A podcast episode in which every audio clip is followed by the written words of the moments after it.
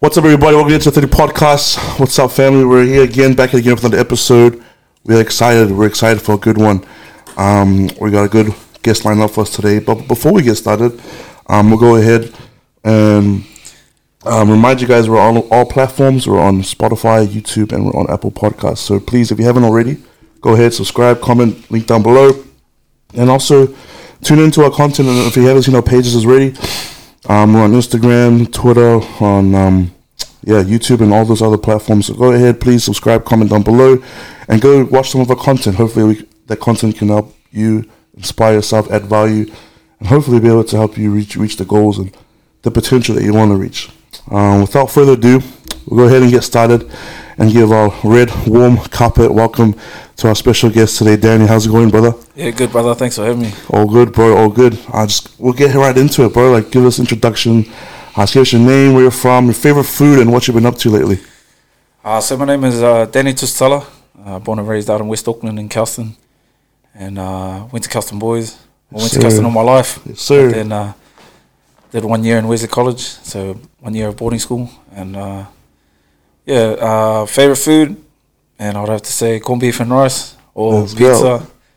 There's a few ways, so uh, if I'm really desperate, it'll be noodles, but definitely uh, pizza and uh, corned beef and rice. Nice. But uh, you know, I've just got back from the states last couple of months, and I've been over in Washington D.C. the last couple of seasons. Um, going back and forth from America to New Zealand, and uh, yeah, so I've had a bit of time off to reset and recover, get the body right, get the mind right, and uh, now I'm just at the moment working as a teacher aide, helping the troubled kids in uh, Swanson primary and intermediate. So, nah, it's uh, it's awesome working with kids and uh, Mm. you know in that space. So it's sort of something new for me and you know something refreshing. So nah, it's me. Mean, bro. Mean, bro. Guys, Danny's been a bit modest here. He's a, he's a not only a rugby player, professional rugby player, good rugby player. Um, also did like what you said, DC. Um, played for it Old Glory, right? Correct? Yeah, Old Glory DC. Yeah, Um, also the captain, correct? Yeah. yeah, Yeah. I was lucky enough. I, you know, I don't know how that happened, but it happened, and uh, yeah, it wa- it was definitely a, an experience and a and a journey itself. Being, uh, you know, being, I guess, someone who was appointed to lead a team, and Mm. you know, um, obviously we didn't have the season that we, we all planned for. Um, yeah, it was tough, but Mm. um, you know, I'm forever privileged and honored to lead a team. Any, I guess, any opportunity to lead a team or whatever it may be, be a team leader or whatever. Um, you know, it's always a tough task. Mm. Awesome. Because um, I guess we're speaking about it. We'll touch a little bit about. Um, I guess your you know professional, semi-professional career so far. I guess talk about rugby, bro. Like playing overseas professionally, but also because you, you did start an NPC over here, correct? Yep. Um, and then you moved, shifted over over to overseas. I guess what? Um, just talk to us about that transition and uh, for you, like and yourself, and what made you or inspire you want for that decision. I think for me, it started at club rugby. Eh? Like I, like I always encourage those that are chasing rugby dreams Mm. or wanting to be a professional, you know, rugby player in the future. I think it starts at club level. Obviously, if you're not one of the special players to come straight out of school into a Mm. professional contract, um, if you're one of the battlers like myself, I consider myself a battler. Like not much talent, but just you know, being able to work hard and, and stay consistent and disciplined, and uh, you know, you do get the results that uh, when you put in that work. Um, so for me, it started at club level at Ponsonby, and you know, I love my club, and Mm. you know, every chance I get, you know, I, I always go back, um, and knowing that I, you know, started there, and it's pretty much given me my foundation to excel in the sport. Um, you know, I think without the club, you know, I wouldn't have these these opportunities that I've been given and been blessed with. And uh, you know, when I did make NPC, you know, I debuted like what, at 28. So you know, I debuted for Auckland Mm. at 28, and you know, I think if you were to ask me back then, like in my early 20s or when I just come out of school, if I was going to play for Auckland, and I probably would have said no, no, never. Like it wasn't a, it was always a dream, I guess. Growing up in Auckland, you always Mm. want to put the blue and Mm. white hoops on, standing in the terrace stands watching those games. Hard. You know, in the early 2000s.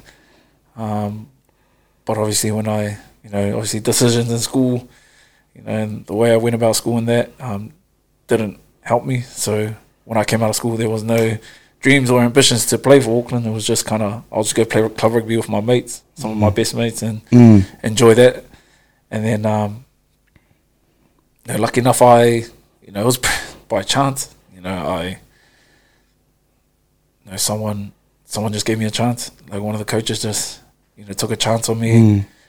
and let me go trial for Auckland. You know, for two weeks, and I think I I wasn't being paid. It was kind of like uh, if you turn up, you know, it's on you. If you you turn up and if you play well, you you get a contract, and you know that's what a lot of people don't see. You know, they just automatically see what they see on TV and things like that. But you know, that transition for me to moving into a semi-professional environment was tough. Mm. Going from club to that, Yeah. um, being around Super Rugby players, being around some of the All Black boys, it's um, it's overwhelming and you know it can be scary at the, at times. But I think that's what prepped me really well. And you know, being at 28, Mm.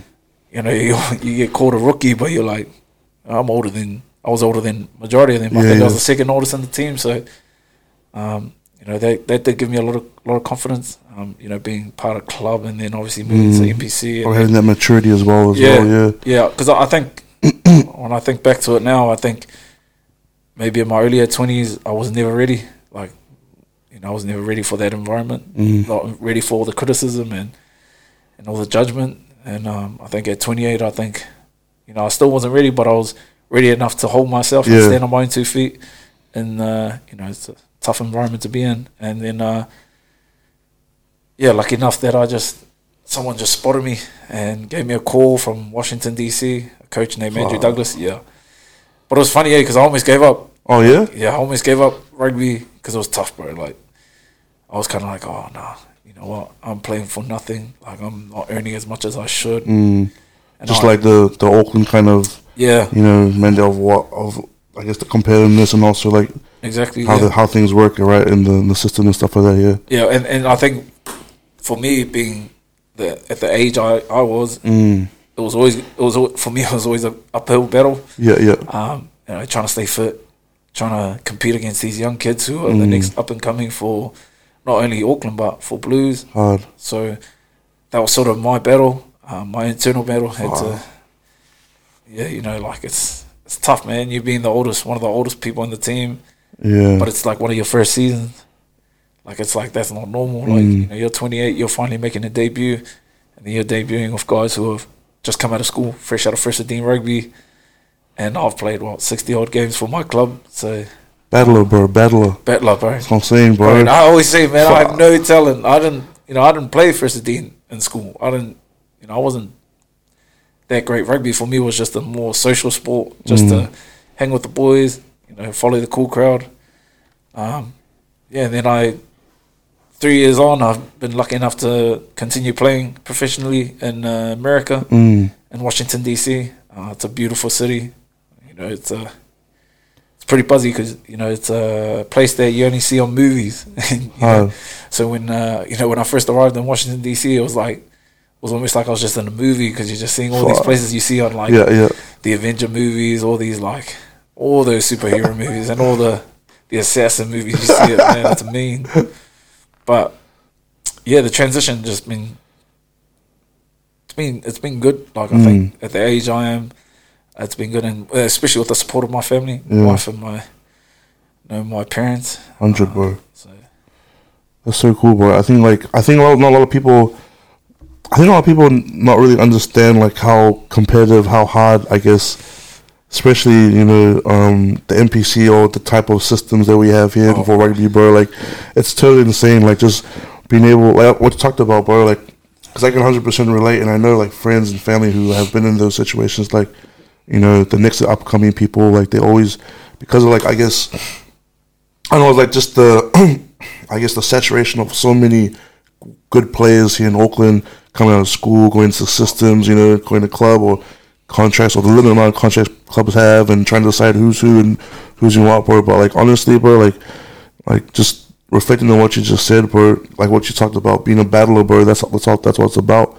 And I think like people don't, I guess, give enough credit to those you know players who actually, you know, put in the hard yards, put in the hard work you know, and make it in their like you know late twenties. Because you know, I think, I think like there's a lot. I guess mostly professional players who actually do make it. Like they end up making around that that age, right? Like when they do like become at that at that peak around that Yeah. 27, 28, you Yeah. know, 29 type of age too. So like, but it necessarily mean just to see not letting, you know, even though the factors were kind of against you, bro, like just still, you know, being a battler, bro, you know, doing the best you can to work hard and still stay in that mindset, you know? Yeah, because I think it's just like, you know, you every year that goes by, yeah, mm. there's always someone new, someone better. Um, and you know, like when I say I'm a battler, you know, I'm not the fastest, not the strongest, and you know, I don't have the best pass or whatever. But I just make sure that I can stay consistent in what I do, and just making sure that, you know, I just don't want to lose, eh? Because like, you know, I've, I haven't been you know, I came out of school, I wasn't lucky enough to make any rep teams, or even growing up, I didn't make many rep teams. I guess you make the odd intermediate rep team. Mm. Yeah, you yeah, like yeah. 12, 13. Then when you hit high school, eh, you hit reality. like there's like Completely there's like, different yeah, level. There's like hundred other guys better than you, and bigger than you, and faster Yeah. than you. So then you're like, well, flip, man, I don't know what to do. But yeah, like I think that's been a, like just the whole story of my career. I've been just chipping away. You know, I Mm. I always think that I've just got to work so hard and be the best version of myself and be the best that I can be, so that you force the coaches to pick you mm, end of the day, it's just one man's opinion. You know, like I feel like a lot of players make decisions based on one man's opinion, whereas you know I probably was turned down so many times. You know, being cut, being whatever through the whole process and the, the whole journey, but just made sure that I stayed true to knowing the work that I was putting in was going to pay off, mm, and I hundred percent believe it. Eh? Like, I, know- So I- true, like I know all the cliches and like oh, if you put in the work uh, you'll you'll get there and like all that stuff. Yeah. But I, I I believe it. eh, Like like I hundred percent believe that. Like you know when people say if you just work the extra hard, you don't have to work a hundred times harder. You, just, Mm. you do that extra little work, like two percent, one percent. You know that's the extra work that come the next day. That one percent goes two percent. yeah. Just, it, each just day just keeps you going on, going on. Yeah, Yeah, hard, bro, hard work beats talent 100%, bro. Yeah, That's so true. And I'm like, yeah, I, and it's so true because I, th- I feel like sometimes even like especially in our community, bro, like sometimes we can, like no one wants to be, I guess, that guy too, you know, the one that wants to put like the extra, you know, No. this extra that, and That it's kind me, of bro. built like a thing where yeah, you know, that was me. Like, I think, like that was me growing up, man. Like I didn't want to be the guy who did extras, but I liked doing extras. But Mm. I knew that if I did it, everyone be like, "Bro, "Look at this boss! yeah. This guy think who do you think you are?" And then like you know, but that's just how you know things are. And like growing up here in New Zealand, that's just how we're cultured. That's Mm. you know where. You know, as much as we encourage each other to be better, but we're quick to be like, "Nah, yeah, I'll stay humble. You know, and I, I think the staying humble things probably hurt a lot of our, our boys, hurt a lot of our Yeah. poly boys. Do you think like that? Do you think like that? You know, that being humble, like that quote, you know, like just, you know, not being that guy, kind of has affected our community to a certain degree. Oh, 100%. Like, I think when you see, you see some of the boys, like the poly boys that are doing well and like, you know, the social media side of things, like that's hard. Like, you know, putting yourself out there, being able to, you know, people can't even talk in front of like a crowd, but yet, you know, when you see a poly or someone who looks like you uh, present themselves on socials and, you know, vlog and do all those sort of things, I think our people are always the first to be like, "Bro, that's rude, dude. Yeah. Like, look at this guy.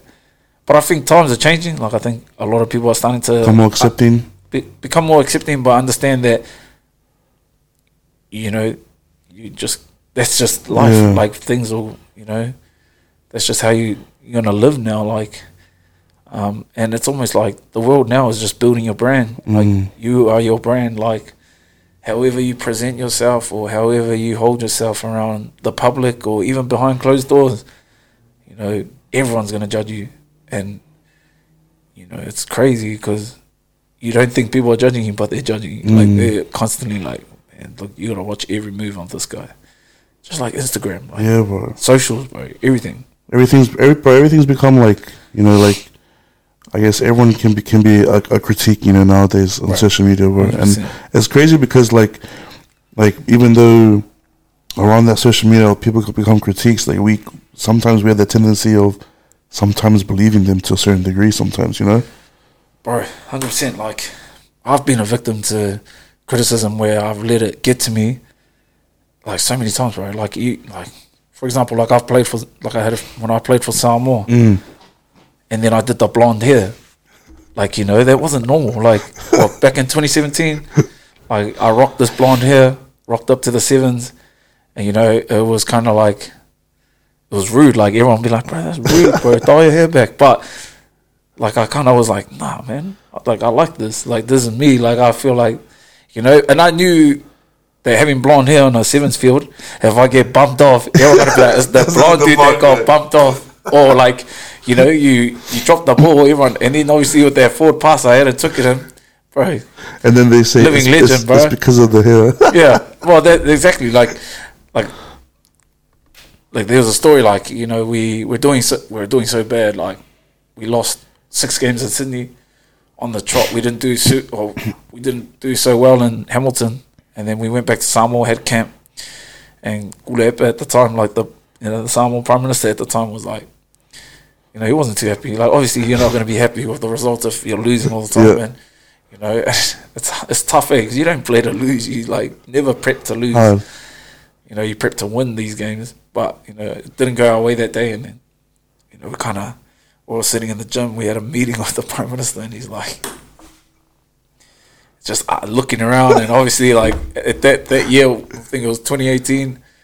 There was like my blonde mullet, the blonde mohawk mullet, and then there was like a one of the boys who had a mullet with ten rats tails, and like other one who had like just a uptown fade or a massive Yeah. fro. Like you know, a few of the boys had pretty outrageous haircuts, and you know, that's what they resorted to, like blaming our haircuts. So out of all the boys, we were all told to cut our hair before we flew out to Vegas, and you know, I, I actually was like almost in tears because I was like, "Flip, like I don't want to cut my hair. Like, Yeah, why do I have to cut my hair? Like, it doesn't affect my rugby." But so then I, bro, I didn't cut my hair, but everyone else cut their hair. yeah, yeah. I went. In, I remember going into the barber that Saturday before we flew out on the Monday to Vegas, and I sat there and I was just like, like, and I messaged my wife and I was like, bro, should I cut my hair? And she goes, no, it's up to you. Like, but don't Hard. cut your hair because someone's telling you to cut your hair because your team's playing mud. But so I walked out. eh, Like I just was like, I backed myself. Like I kind of was like, nah, I'm I'm gonna just keep my hair. And then I kept it. And obviously, I turned up to the airport with my hair still the same. Yeah, they weren't too happy, um, you know, and that sort of resulted into me not being selected to play in, Mm. in Vegas. Yeah, 2018. So we got to Vegas. And it was just like a normal prep week, getting ready to play, training. I Yeah, was, yeah, yeah. I was obviously in the starting lineup, training, training, right up until Friday night. We did the jersey presentation, and you know, I, I had already told my family, I told my brother-in-law to come to the tournament because he lives in Utah, Mm. and you know, he um, he arrived, and I gave and he arrived. He was waiting for me, but then I had my jersey presentation, so I went into the jersey presentation, and you know, I got a tap on the shoulder. I got a tap on the shoulder, so I went outside, and then that's when he told me I wasn't playing, and he just said, "Oh, you're not going to be selected to play this weekend," and then I was just kind of like, "What the frick?" Like, what do you mean? Yeah, like, yeah. My my family's here to watch me, like. Everyone's here. Everyone's, Everyone's like, here, yeah. and then I straight away knew straight. I knew straight away it was about my It was hair. hair. It wasn't. It had nothing to do with my rugby. Um, you know, it was kind of like I knew that not cutting my hair would affect, but I didn't would affect me. But I didn't realize it was gonna affect me to the point where I wasn't gonna be selected and, and playing. So then I wasn't selected. Yeah, yeah. So then that meant I didn't get tickets. Like I didn't get tickets for the game. So then I had to, f- I had to beg some of the boys if I could borrow some tickets, tickets. for my my yeah, brother. yeah, yeah. So you know I went through all of that, and then um, you know so that's what kind of pushed me towards um, not playing any more sevens. Mm. And I just came home, and I remember, um, you know, I, I I came home and I was just kind of like, yeah, whatever. And then we came home. We were meant to be there for four days. We arrived, I think, I don't know, midweek, and we had to fly back to Samoa on the Sunday.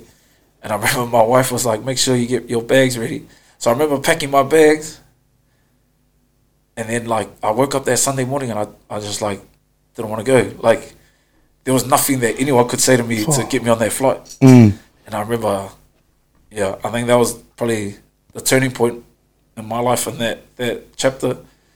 Like I just woke up on Sunday and I knew we were flying out and like yeah, I just I didn't want to go away. Like I just I was just like nah, I don't, I don't want to do it anymore because I knew that like what I went through in Vegas and Vancouver, like I didn't have any more energy for that. I didn't mm. have any more energy to be like to just stay happy there. So mm. then I didn't go. Like, and I remember sitting in bed and my wife's like, "You need to get up and go to the airport. We got to take you." And all my family's getting ready because they think, "Oh yeah, we, Danny's leaving today." Because my family been so used to me coming and going, coming Yeah, and going for four, three years. But that was one of the moments where I was like, "Nah, I'm not going." Like, and and I think my wife knew when I said I'm not going, and I I only said it a couple times to her, and then she kind of figured, "Nah, Yeah, not gonna go." Yeah. my bag was packed. Like everything, Everything was was packed ready and to ready to go. I was ready to go, and then I think I could have been better at like my communication and Yeah, yeah, telling yeah. them I'm not coming. Yeah, yeah. But everyone arrived at the airport, and I was the only one that didn't arrive. So everyone's trying to call my phone, Yeah. and I Wondering where you're at. wondered, like, yeah. they said, "Oh, hey, we checked in. Where are you at?" I didn't write back to anyone, and I kind of just left everyone on the scene. Like then I had like you know, Sir Gordon Tietjens, you know, Mm-mm-mm. you know who the man who gave me a chance to be back in that team and you know gave me the opportunity to play, um, which I probably should have owed them a better, you know, apology and probably more of a better excuse, but I just didn't answer the calls, and then I went, I went like ghost mode, like no one knew where I was. Mm. So then the boys went to camp, and then, you know, for a week, manager and coaches trying to get a hold of me, but you know, I was in a weird space. Like I didn't know.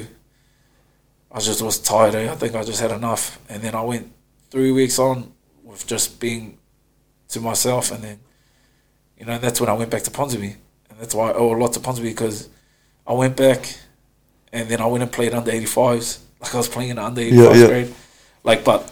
Three weeks previous to that game, I was playing on the circuit. Playing the circuit, you know, in front of thousands, you know. Yeah, like you know, it's it's it's crazy how fast things can change, Mm. like in an instant.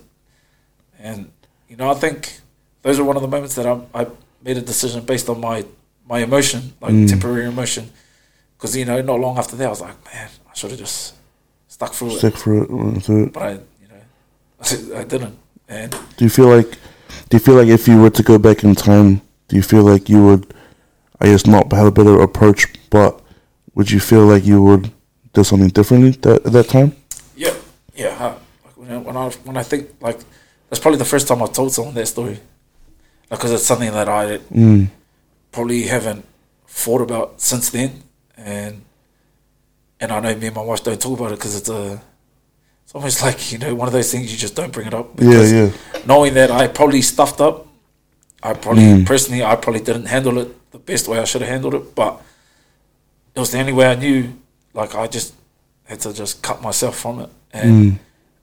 and I knew that if I don't do it now, and then I, if I was to go over and continue that cycle of being, you know, angry, being, you know, all of that, then it, you know, it wouldn't be healthy for me. But yeah, I definitely would have changed a lot of things and handled it a lot better Mm. than what I did. But you know, as they say, you live and learn, Yeah.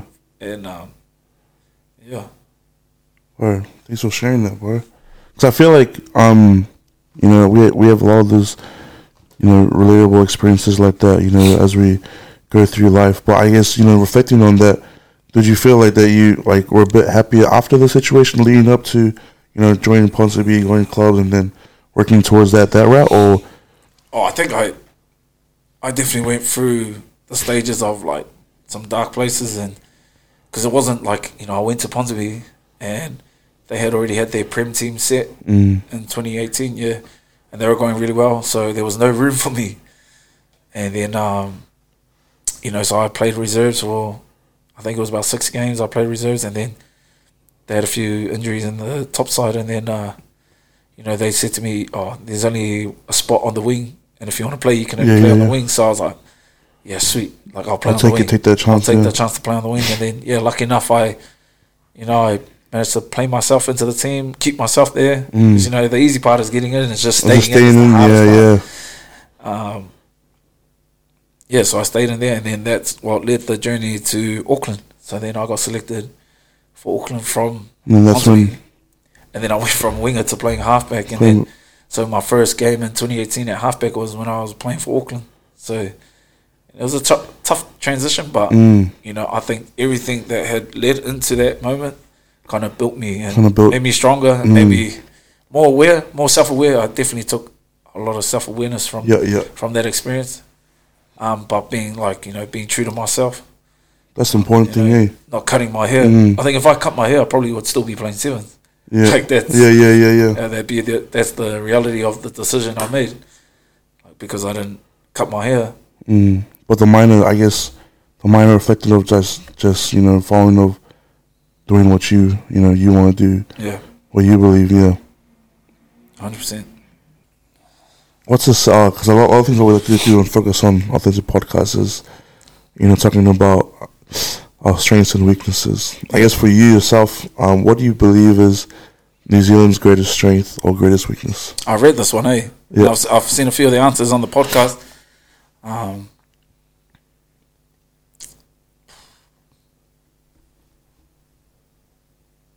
what is New Zealand's greatest strength? Mm.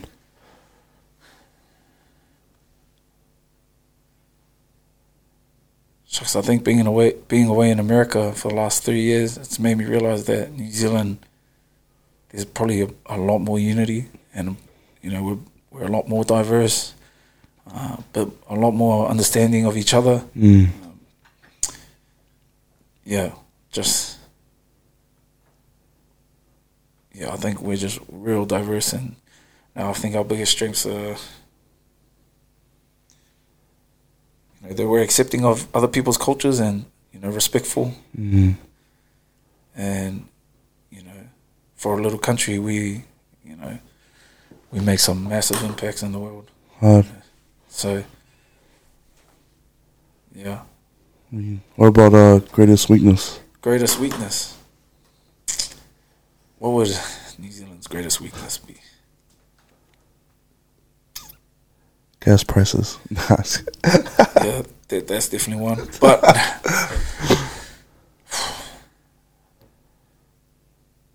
i think just i don't know eh? like i think just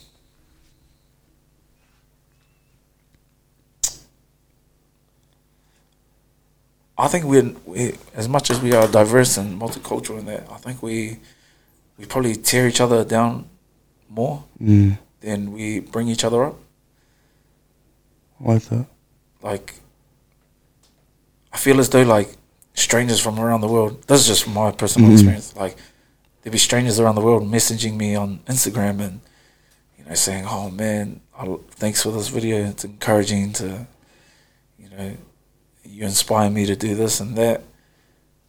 But you know, here it's like, you know, yeah, I've I've been guilty of it. Like at times, I wouldn't give Yeah, yeah. credit. I won't give. What is it like when they say you you got to give flower? We we tend to give our flowers when people are passed on. Yeah, this yeah. life. But you know, why not give them their flowers while they're still While they're still alive? alive. Yeah. And I feel like we don't do enough of that. Mm. And you've heard like guys like Israel Adesanya like talk about it constantly, like Wow. about the tall poppy syndrome Mm. here in New Zealand. And you know, I've seen it. Like I've seen heaps of it. Like, um, yeah, I think, I think we're, you know, we're we're almost like our worst enemy ourselves. Mm. Like, you know, but I guess it's the way we're cultured and the upbringing. Just the way it's been been here around culturalized in the communities for a while. Eh? Yeah. Mm. I think I th- and I, I, I like the point you brought up. You know, like the, just about I guess maybe quick quick to find fault in others. You know, Oh, than to find than to find um, you know success or I guess um, yeah. Because I, I feel like you know it, it's easy for us sometimes. I've noticed like we can find fault really fast instead of finding things that we're good at or things that we can improve on. You know. Yeah, bro. I, th- I feel like sometimes I'm still at fault with some of that. like I'm not perfect. I'm, I, I, I'm always like, bro, this guy's rude. like, you know. But then you know you, you. I feel like when you're in America, bro, like some those people like. We think sometimes like, oh man, those guys are over the top, but Yeah, they yeah. they like they are hundred percent. They root for you. They back you, and that's one thing I've learned. Like I've learned, like got to give your, got to give credit where it's due, Mm. and and got to make sure that that whoever you're giving it to, they know that it's genuine and it's Yeah. coming from a From a place of love. place of love. Yeah, and yeah. like you know, I that's why I feel like with my little siblings, I'm trying my best to be better so that they can take their confidence in whatever Mm. they decide to do in life, so that you know when they're in the moment when they've achieved what their you know their goals and dreams, Yeah. that they pass it on to others. Ah. and I feel like you know my um, I think growing up like I ne- I didn't have role models. Like it's sad to say, but you know my Yeah, yeah. my role models, my mum and dad, you know, um, you know, what growing up, they would wake up like early hours of the morning, go to work. Mm.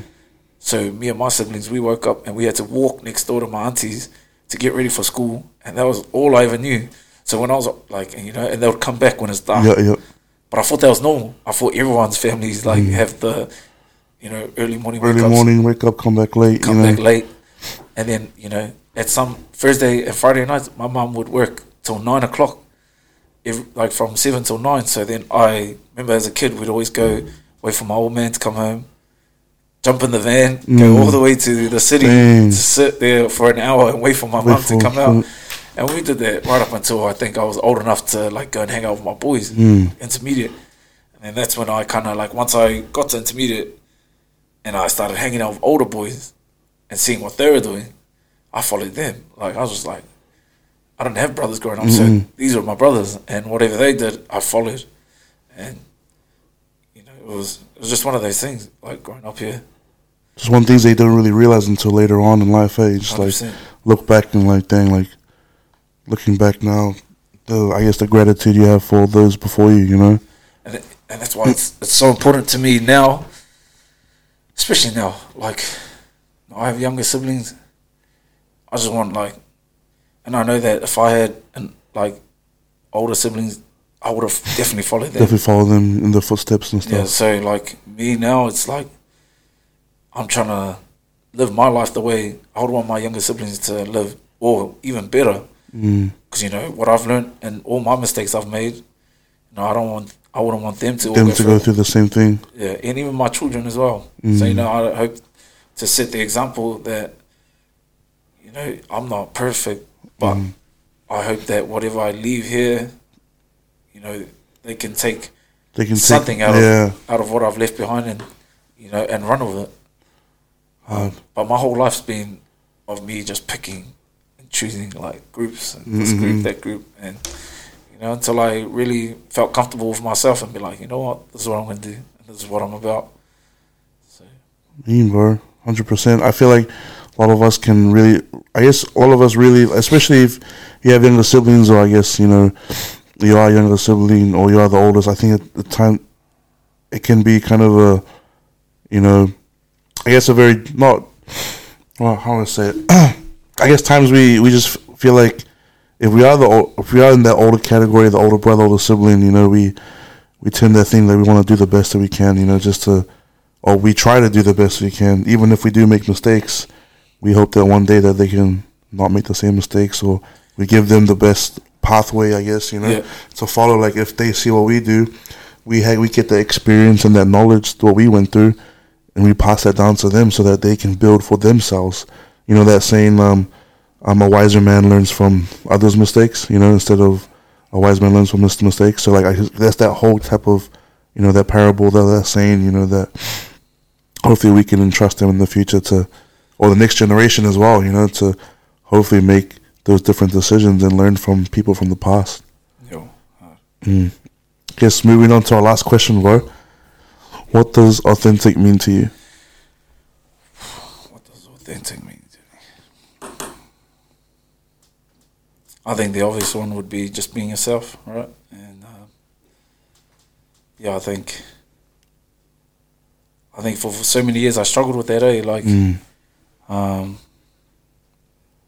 being myself, being you know like um, like I said earlier, you know, growing up, I didn't really have role models or didn't really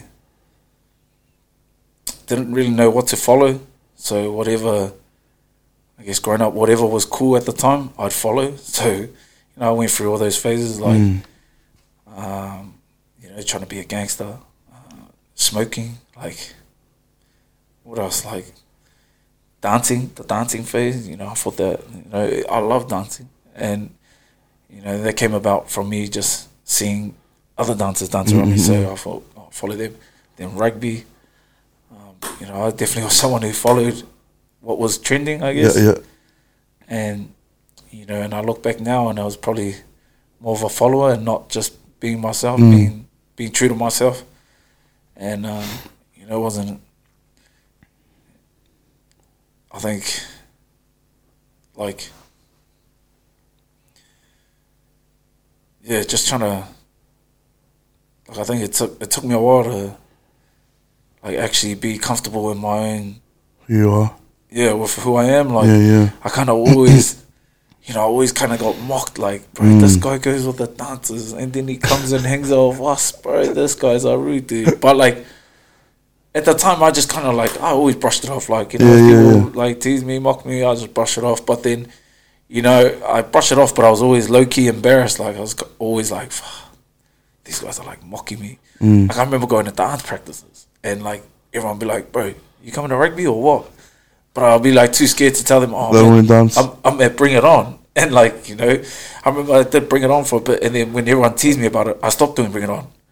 But that was what I enjoyed. Like Yeah, I yeah. enjoyed the whole dancing and all of that. And then I let so many things, so many opportunities for me to grow as a as a kid or as a teenager, because I let other people's opinions of what I was doing like Mm. affect me. And yeah, it was like Would you would, would you say like there was more on um the people around you or more on like yourself for just doing what you want to do?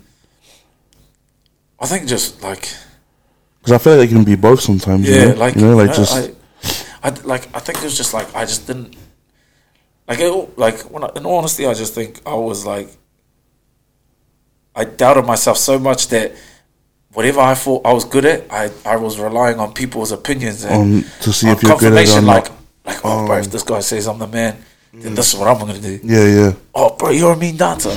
Oh yeah sweet I'm gonna do dancing. And then it's not until someone else comes go bro you can't even dance. Why are you wasting your time? I'm like oh yeah I probably am wasting my time so maybe I'll go do rugby and then I did rugby and I wasn't that great at rugby yeah, I'm probably not even that great now but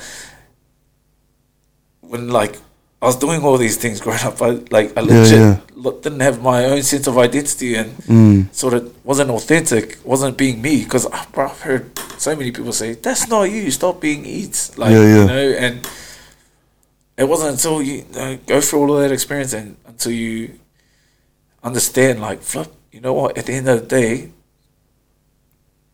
when you at the end of the day, like those opinions don't matter. Like, Mm, hundred percent. like just being able to Just matters in what what you want to do, what you love doing. Yeah, like because I, I, I reckon I've had I built a skin that whatever anyone said about me, I was strong enough to like let it bounce. Mm, Like I was like, flip, man, you know what? All good. So like even now, like with my socials, and you see my socials, I'm quite like I do whatever because I hope that with my socials, you know, regardless of how many followers you have or how many views you get, you know, sometimes what brings me more joy is just a one message yeah, of someone saying, "Flip, man, thanks for that. I needed that," and and that's why I do it. Like you know, I no, I do it because I know that what I know, not many people know. So then my way to show it is through socials, and and that's just the way life is now. Like people are so connected to their phones, uh, so connected to Instagram, TikTok, whatever mm, you know, and you know, I, I find like, you know, yeah, you, you you love the views, you love you know this and that, but you know, if you're doing something and you're genuine about it, you know, you're always gonna touch and find those ones, those gems that are like Uh, sitting in their room thinking about life decisions and thinking about, you know, some tough decisions that they're gonna make, and then you post something, and and I feel like that's why I connected with your one because I was like, flip, man, there was a post you did, and I think it talked about like, I think it was the Bob Marley song in the background, um, the Black Panther one. oh yeah, yeah, yeah, And yeah. it was a quote. I Yeah, yeah. I Oh, it's um, what you call? Sorry, was like if we can never reach perfection, but if we, um, if we are consistent, we can achieve excellence. Yeah, and I, I like hundred believe, I hundred percent believe that. Eh? Like, I think I showed my my little ones in that because it's so true. Like, if you can't reach it, just strive for excellence. Instead, um, shoot for the, yes, shoot for the moon. But if you miss, you know, you'll hit a star. You know, Yeah, like, like- this. Yeah, Like, as much like you know, people are like, bro, that's a cheesy. Like, but that's life. Like, like you are like. That's why I love that stuff. Eh? Like, it encourages me. It makes me want to be better. And it like, you know, when we talk about like gas, like you got to put gas in the car, right? uh, and and those sort of you know those little 15 second reels 10 second reels that's your gas for the gives day you the gas for the day. gives you the gas for the day so that you can go and go about your day and if you need a refuel you just jump back on your phone and find another one and, Mm. and you know a lot of people be like nah that's just all fluffy stuff but yeah, yeah. you know But your brain yeah. whatever your brain reads your brain's gonna Mm-hmm. make that body move like Uh, and in, re- in reality, like if that's your fuel, bro, you know, yeah yeah, hundred percent use it. yeah you, top that fuel up with your why and why you do why you get, Facts, facts. and why you get out of bed Mm. and why you do what you do every day. End of the day, bro, no one's telling you to go to work. Hard. No one's telling you to do whatever you you do what you do. Like, you know, you know, uh, we our lives are based on the choices we make and the consequences we, you know, have. So, being authentic is just could be anything, but I think for me, it's just being comfortable in your own skin and being comfortable being you, not worrying about what others think about you. You know, and not following the cool crowd. Eh, like, bro.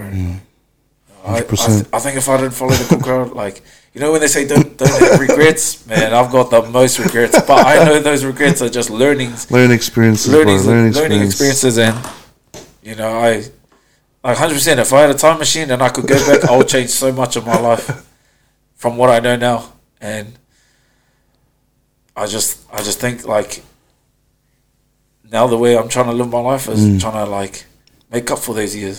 Like you know I've I've bumped into people that you know I haven't seen in years, and you know the first thing they say, "Oh, fuck, man, you've done well with yourself." But that, like in a way, it's a good thing. but Yeah, in a way, it's like fuck.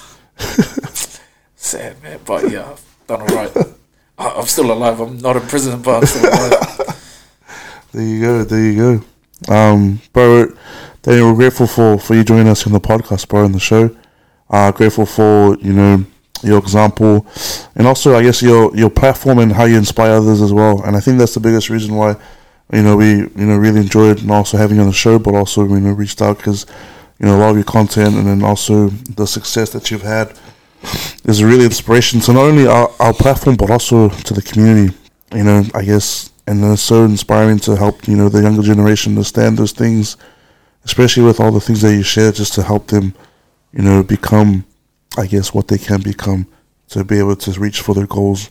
You know, especially for you know future generations and whatever it is. Like whoever listens to this podcast, hundred percent know they're gonna listen to us and they're gonna take a lot of good things down from you, bro. So we appreciate you being here with us, bro. Nah, thanks for having me, man. I appreciate you giving up the time to, you know, listen to me have a few yarns. But, you know, I guess for anyone listening, I think just make sure that if you have a goal, chase it. You know, if you don't, find one and do what you, you know, find what you love and do it. Um, don't let anyone tell you that it's not for you because at the end of the day, only you will know you and no one else can tell you what to do. You just gotta just chase those dreams, whether it's against the status quo or with what everyone's doing. You know, just be you, be authentic, and yeah. Once again, thanks, Us, and uh, All good. and I love your work, man. Like, Appreciate you know, Mad respect to you. Um, and, you know, I really enjoyed watching your podcast over the last couple of months, and um, you know, no doubt, you know, you're gonna blow up, and you know, knowing that you're doing doing all the mahi in here, you know, it'll pay off when one day when you get that studio. So, I appreciate you, and, and especially the work you do with the church, YSA, and the youth. You know, um, you know, people don't know this guy putting in putting in some hours and work with the kids of our generation. So, you know, no doubt they're grateful to have you as well. So, Appreciate Thanks, it. Appreciate it, Oos. Appreciate it. Guys, we'll make sure they will put Danny's um, platforms down below, on the description below, so you guys can go check him out, check out his content, um, and follow him on socials, bro. He does a lot of good stuff for the community and also for himself achieving his goals and dreams. Um, as well, guys, we're, again, we're on Spotify, Apple Podcasts, and YouTube, so go ahead, um, check out our socials, check it out. Um, go ahead and follow, like, subscribe, and comment down below. And yeah, well, hopefully you guys can you know tune in for this episode. And if you haven't already, you know, tune in for the ones to come. But until then, we'll see you guys till next time. All right.